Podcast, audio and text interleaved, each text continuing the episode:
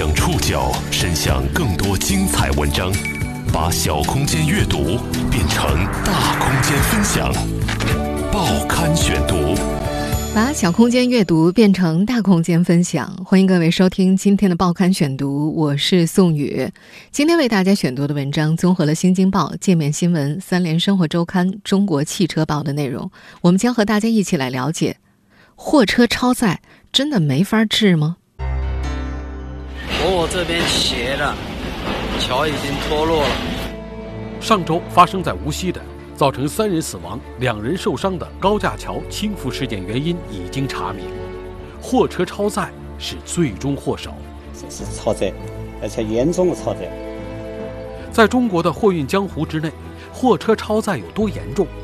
为何这一现象屡禁不止？现在说句不好听，的货车不超载，他赚什么钱？无锡的悲剧到底是怎么发生的？类似事故谁来负责？报刊选读今天和您一起了解：货车超载真的没法治吗？十月十二号那天，货车司机杨雄开的六轴半挂车只拉了一卷钢材，他特意拍了视频发朋友圈说有点不习惯。这天，他从江阴的码头拉货之后。沿着西城路一路南下，到无锡三幺二国道附近的江苏大明金属制品公司，卸货格外的顺利，因为每辆大货车上都只拉着一卷钢卷，杨雄不用排队，花了十来分钟就从厂里开出来了。无锡货车司机们的集体行为，是因为十月十号傍晚发生在无锡三幺二国道 K 幺三五处西港路上跨桥的一场悲剧。那天傍晚六点多钟，晚高峰时段，西港路上跨桥桥面侧翻，导致三人遇难，两人受伤。比具体的伤亡数字更具有冲击力的，是现场视频。无数人都看到了那则行车记录仪所拍下的事发瞬间的画面，场面惊心动魄。那轰的一声响，俨然隔着屏幕都能听见。很快，无锡市委宣传部通报。经事故调查组初步分析，三幺二国道高架桥侧翻系运输车辆超载导致。桥梁专家张庆明，因为现场有六卷钢卷带，它也卡车都在现场。从钢卷带上标注的数字来看呢，肯定是是超载，而且严重的超载，主要是这个原因。如果说我们的运行车辆都按照设计荷载标准来运行，或者是来上桥，那么应该说是安全的。呃，那么由于超载了以后，特别是多数多数人收牛、清货，超到一定量，那么这个里边所以存在存在比很大的危险性。伴随着事故种种细节的披露，货车超载这一老问题成了社会关注的新焦点。因为这起高架桥倾覆事件。全国的整个货运圈都陷入了紧张。在无锡当地，以前经常超载的杨雄也自觉的不再超载了。他的日常运货线路和那辆涉事货车大体一致。他的同行们也都说，目前不敢超载了。说实话，以前抽的率，现在都不敢了。这个事情一发生，我听了怪重视嘞，拿各个。物流里边，我听他们说的，都通知了，不准超超了，一点都不能超。实际上，最近这些年来，因为车辆超载所引发的交通事故不胜枚举，各地和相关部门都相继对超载现象进行过治理。但为什么超载年年治，却依然成效寥寥呢？货车超载这个顽疾真的就没法整治吗？今天的报刊选读，我们想和大家一起来慢慢梳理这件事儿。在我国，货车超载有多严重？为什么这一现象会演变为一种常态且屡禁不止？怎么才能彻底解决这些隐患？这起发生在无锡的悲剧背后有哪些令人扼腕的细节？报刊选读继续播出：货车超载真的没法治吗？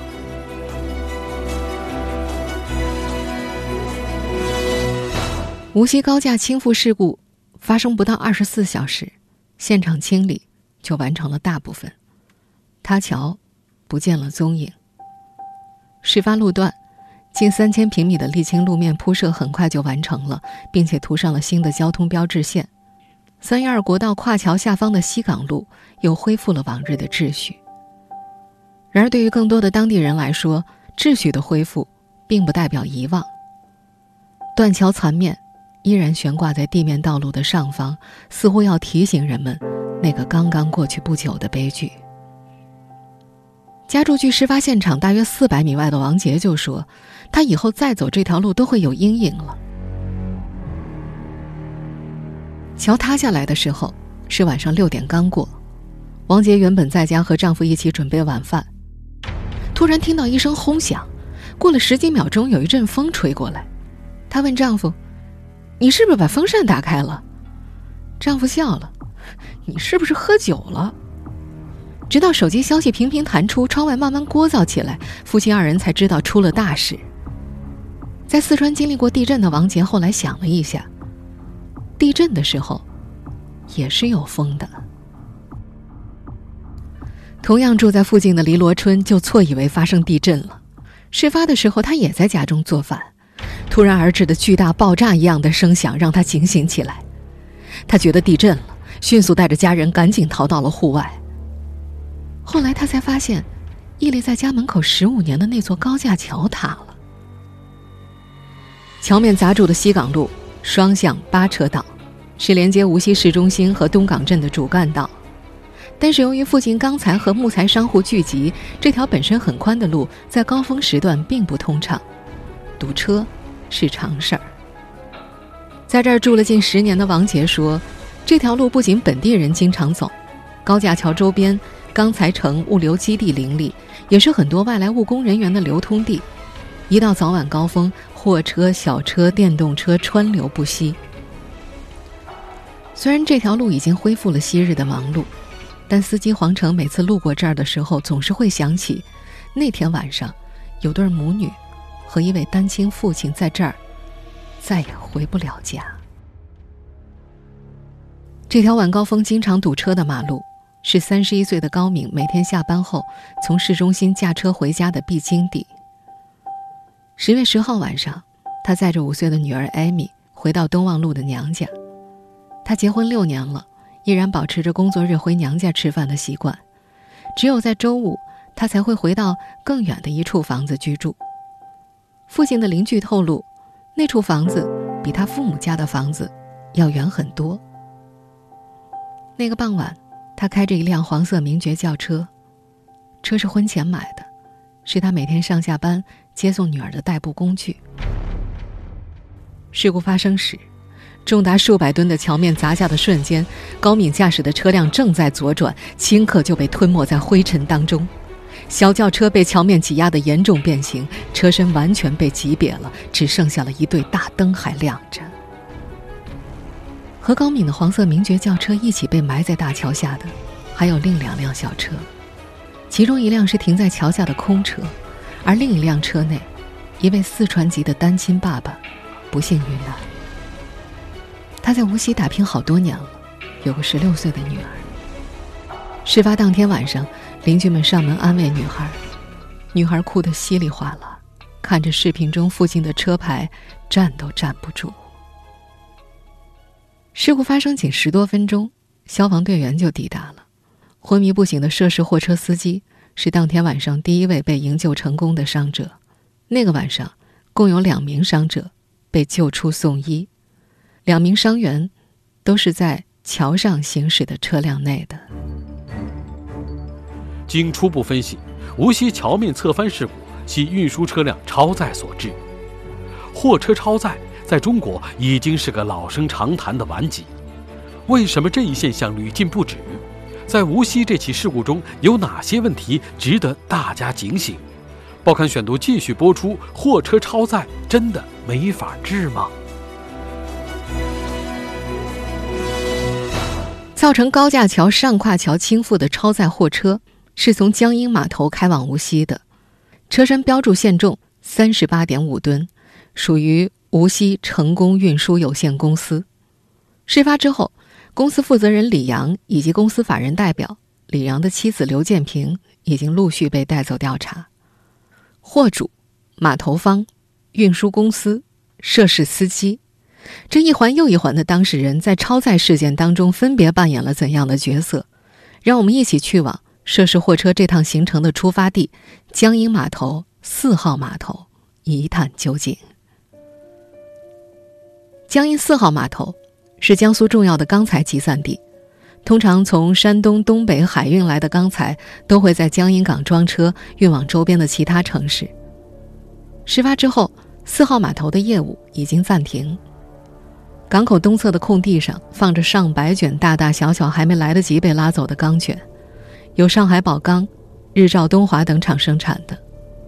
附近干活的工人们在干活的间隙会聊起无锡的事故。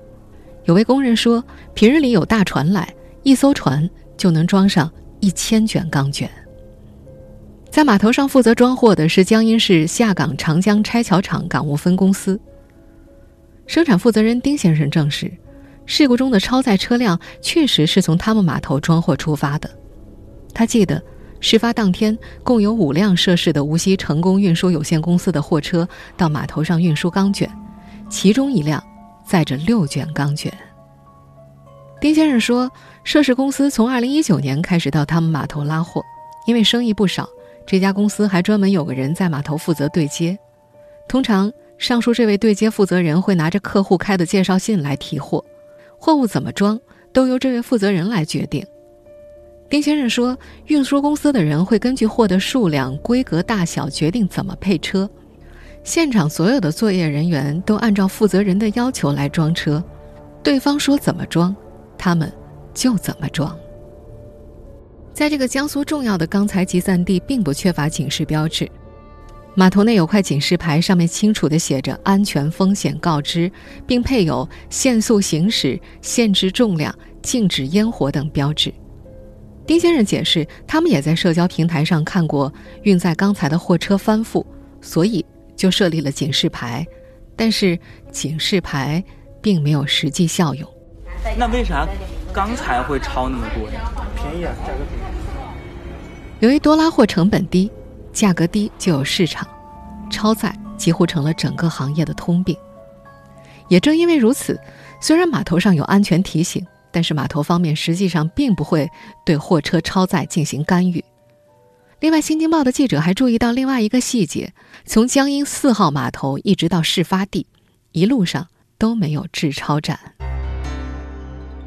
无锡事故发生后，货车司机作为行业主体被推到舆论的风口浪尖，不少人开始问责货车司机，指责司机冒风险，无非就是利益驱动的结果。货车司机们为什么选择超载？超载事故的锅只有司机一个人背吗？报刊选读继续播出：货车超载真的没法治吗？要回答上面这些问题，我们还得去往事发地西港路附近，去了解国内短途运输行业的现状。无锡西港路附近被人们称为华东地区最大的不锈钢集散地，这里聚集着大大小小几百家和钢材相关的商店和工厂。十一月十号。面对前来采访的记者，对于自家公司的货车超载问题，涉案公司无锡成功运输有限公司的负责人李阳的母亲表示：“如果不超载，就没钱可赚啊！在那里经过的货车哪家不超载呢？”有多名业内人士在事发之后都透露，在货运行业，车辆超载确实并不是孤立。这边货车超载的现象频繁，很多的。你现在说句不好听的，货车不超载，他们赚什么钱？就私人的嘛，帮人家跑，很多都超载，他是按吨算钱的，主要逮住的就是罚司机的。事发路段三幺二国道在无锡境内约有四十八公里，是苏南公路网当中的重要通道。事发地附近一家物流公司的负责人张辉军说：“无锡市区之内所有的市政高架都是不能通行货车的，但这次事故发生路段并不是市政高架，而是国道高架，货车。”可以上，这条路是连接张家港、苏州、上海的路，是物流的必经之途。国道省路费嘛，只要拉货去张家港和上海，都会从这儿走。张辉军还透露说，一般来说，长途车都是不敢超载的，因为长途车要走高速，查得严。超载的大多是短途货车，他们大多拉的是钢材和建材。反正他不是想多挣钱呗，不上高速啊，二十小时你这交警都睁了眼子看他呀，他都头顶头了跑。白天我估计他不干这个，都都夜间。我们前面提到的那位以前经常超载的货车司机杨雄也表示，运输钢材的货车以前没几个是不超重的，其中最严重的就属运输钢卷的货车了。所以业内有着“拉钢不拉卷”的俗语。杨雄上一回受到处罚就是因为超载。二零一九年夏天的一个深夜，他从江阴四号码头拉货之后，没多久就遇到了交警检查，他因为超载被罚了两千块，扣了六分。他很无奈，他说：“这拉多拉少不是货车司机们能决定的呀，罚款也是公司交。有时候遇到好说话的交警啊，罚了款就放行了；不好说话就扣车扣分。”杨雄还替老板们算了笔账：如果正常载重一车不到三十吨的钢材，扣掉油钱和司机的提成，再加上七七八八的其他费用，根本就没剩多少。不超载的话，老板根本就不会干，甚至为了装的更多，改装车辆也成了行业潜规则。杨雄开的那辆大货车同样经过改装，在一位汽修行业的从业人员眼中，这类改装大货车是再平常不过的事了。通常车主在购车的时候就会定做，主要是对轮胎、车架、大梁、钢板进行加固，就像建房子的时候横竖多加几根梁，承重更大。而具体要加多少根，就看个人需求了。因为运费很低，无锡一位物流公司的老板王先生曾经想过退出运输行业，他觉得操心多，风险还大。他的物流公司有十五辆货车，做钢材短途运输生意，通常是从江阴港口接货，然后运到无锡、苏州、张家港等地。他表示，像三十吨的钢卷，按照标准的话，他们的货车只能够拉一卷。一趟车赚五六百块，但实际上不可能只运这么一点儿啊！赚这点钱的话，连成本都不够。所以之前他们公司的车最少要装三个三十吨左右的钢卷，最多的时候会装七个。早在今年五月份，江苏就已经掀起过一轮严格治理超载现象的行动。而在无锡高架侧翻事故初步定性为货车超载导致高架桥侧翻之后，江苏又开始了新一轮严打货车超载的行动。受此影响，无锡的钢贸短途运费急剧上涨。多名货运司机以及物流商都透露，从十月十二号开始，无锡市内的短途钢材物流价格上涨了一到两倍。原本超载时一次性运走六七卷的大型钢卷，现在分成了一车。只运一卷。作为一名货车司机，杨雄对于运费涨价没什么意见。他所在的运输公司只有几辆车，负责无锡、江阴和张家港之间的钢材短途运输。这两天，他所在公司的运费从二十块涨到了三十五块。他觉着，如果每辆车都装得少，就能省去装货卸货的排队时间，他也不用再躲着交警挑早晚走了，不用担惊受怕，可以安安心心的多跑几趟，多抽几次提成。虽说习惯超载这么多年，这两天一次只拉一个钢卷，让他还有那么些不太习惯。事发地附近的东方钢材城内的物流公司老板徐先生的车队也在涨价的行列里，他的公司。有几十辆两轴到四轴的货车跑无锡到南京，大多运输钢板和不锈钢成品。对于目前的情况，入行十五年的徐先生倒喜闻乐见。他回忆，大概从十年前开始，运输行业的超载情况越来越严重，因为恶性竞争，运费变得越来越低了。为了弥补成本损失，各家拉的货也就越来越多。作为物流公司老板的徐先生，希望杨雄的不习惯能够变成今后的日常。他说：“如果所有人都能够按照规则来行事，不去超载的话，那么运费自然会提高，这样又安全，大家也都有钱赚。”从物流界业内人士的描述，我们不难发现，现在不超载不赚钱，早就成为运输行业的潜规则。这条存在多年的潜规则真的无法颠覆吗？怎么样让司机不超载也可以赚钱，彻底解决超载痼疾呢？报刊选读继续播出：货车超载真的没法治吗？怎么样才能够让司机不超载也可以有钱赚呢？在无锡事件之后，有观点把问题指向了中国的物流费用，成本的确推高了中国的物流费用。中国高速公路的过路费、各种违规的收费、罚款都增加了物流的费用，这些费用都是从司机手上交出去的。所以有观点觉得，降低这些个费用就可以降低物流的成本，就能让司机多收入些，不超载。但是，这样就能达到目的，提高司机的收入，减少超载的现象吗？在很多分析人士看来，降低高速过路费、减少各种违规罚款的钱，确实可以给这个行业留出更多的利润。但是，这多出来的利润有多少能够留在行业内？在行业内当中又是怎么分配的？实际上，可并不是像人们所想象的那样会留在司机的手里。一个行业、一个岗位的纯收益，理论上取决于技能的稀缺性以及劳动的强度。比方说，货运中介、货运公司会认为，你司机交的钱变少了呀，那么他就要降低给司机的运费。那么这个时候就等于是在公司、中介和司机之间进行重新分配。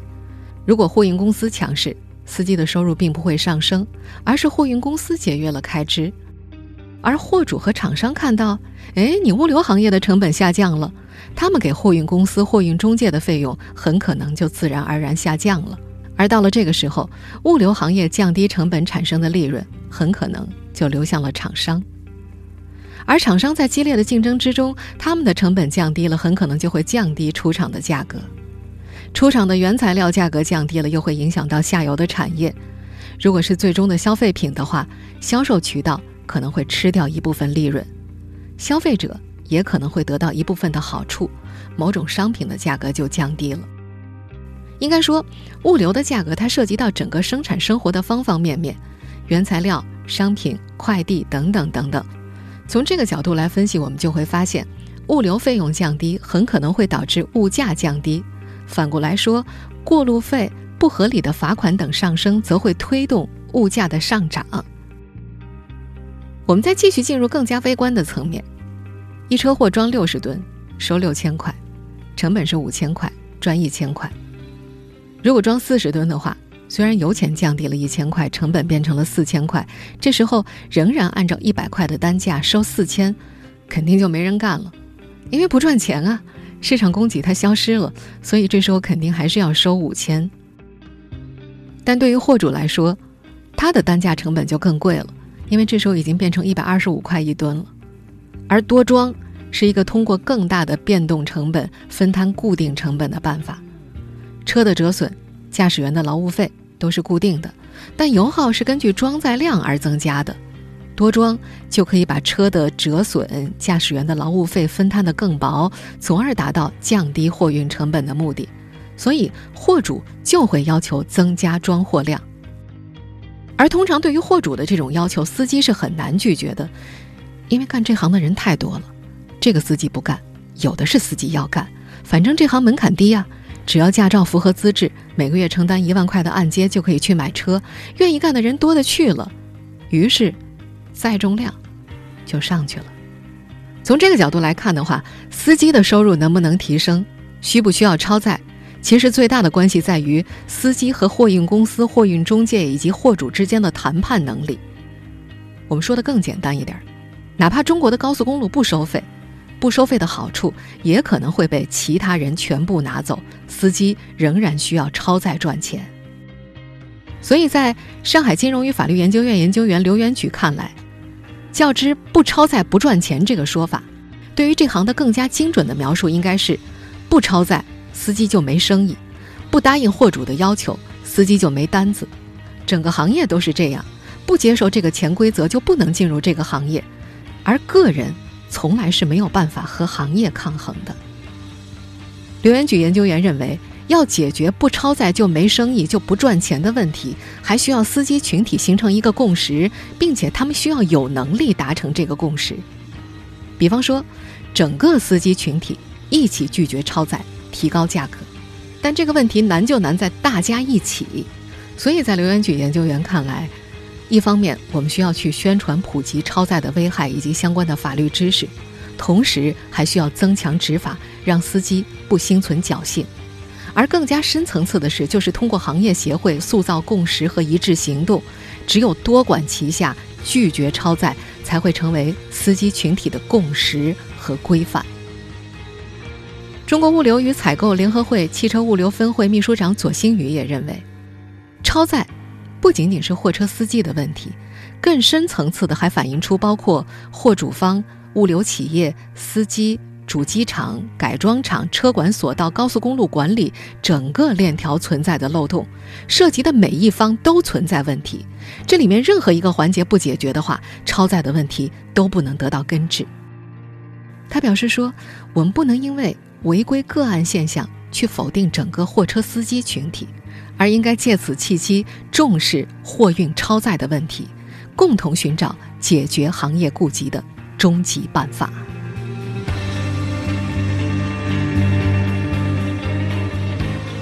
听众朋友，以上您收听的是《报刊选读》，货车超载真的没法治吗？我是宋宇，感谢各位的收听。今天节目内容综合了《新京报》、界面新闻、三联生活周刊、中国汽车报的内容。收听前复播，您可以关注《报刊选读》的公众微信号“送你的报刊选读”。我们下期节目时间再见。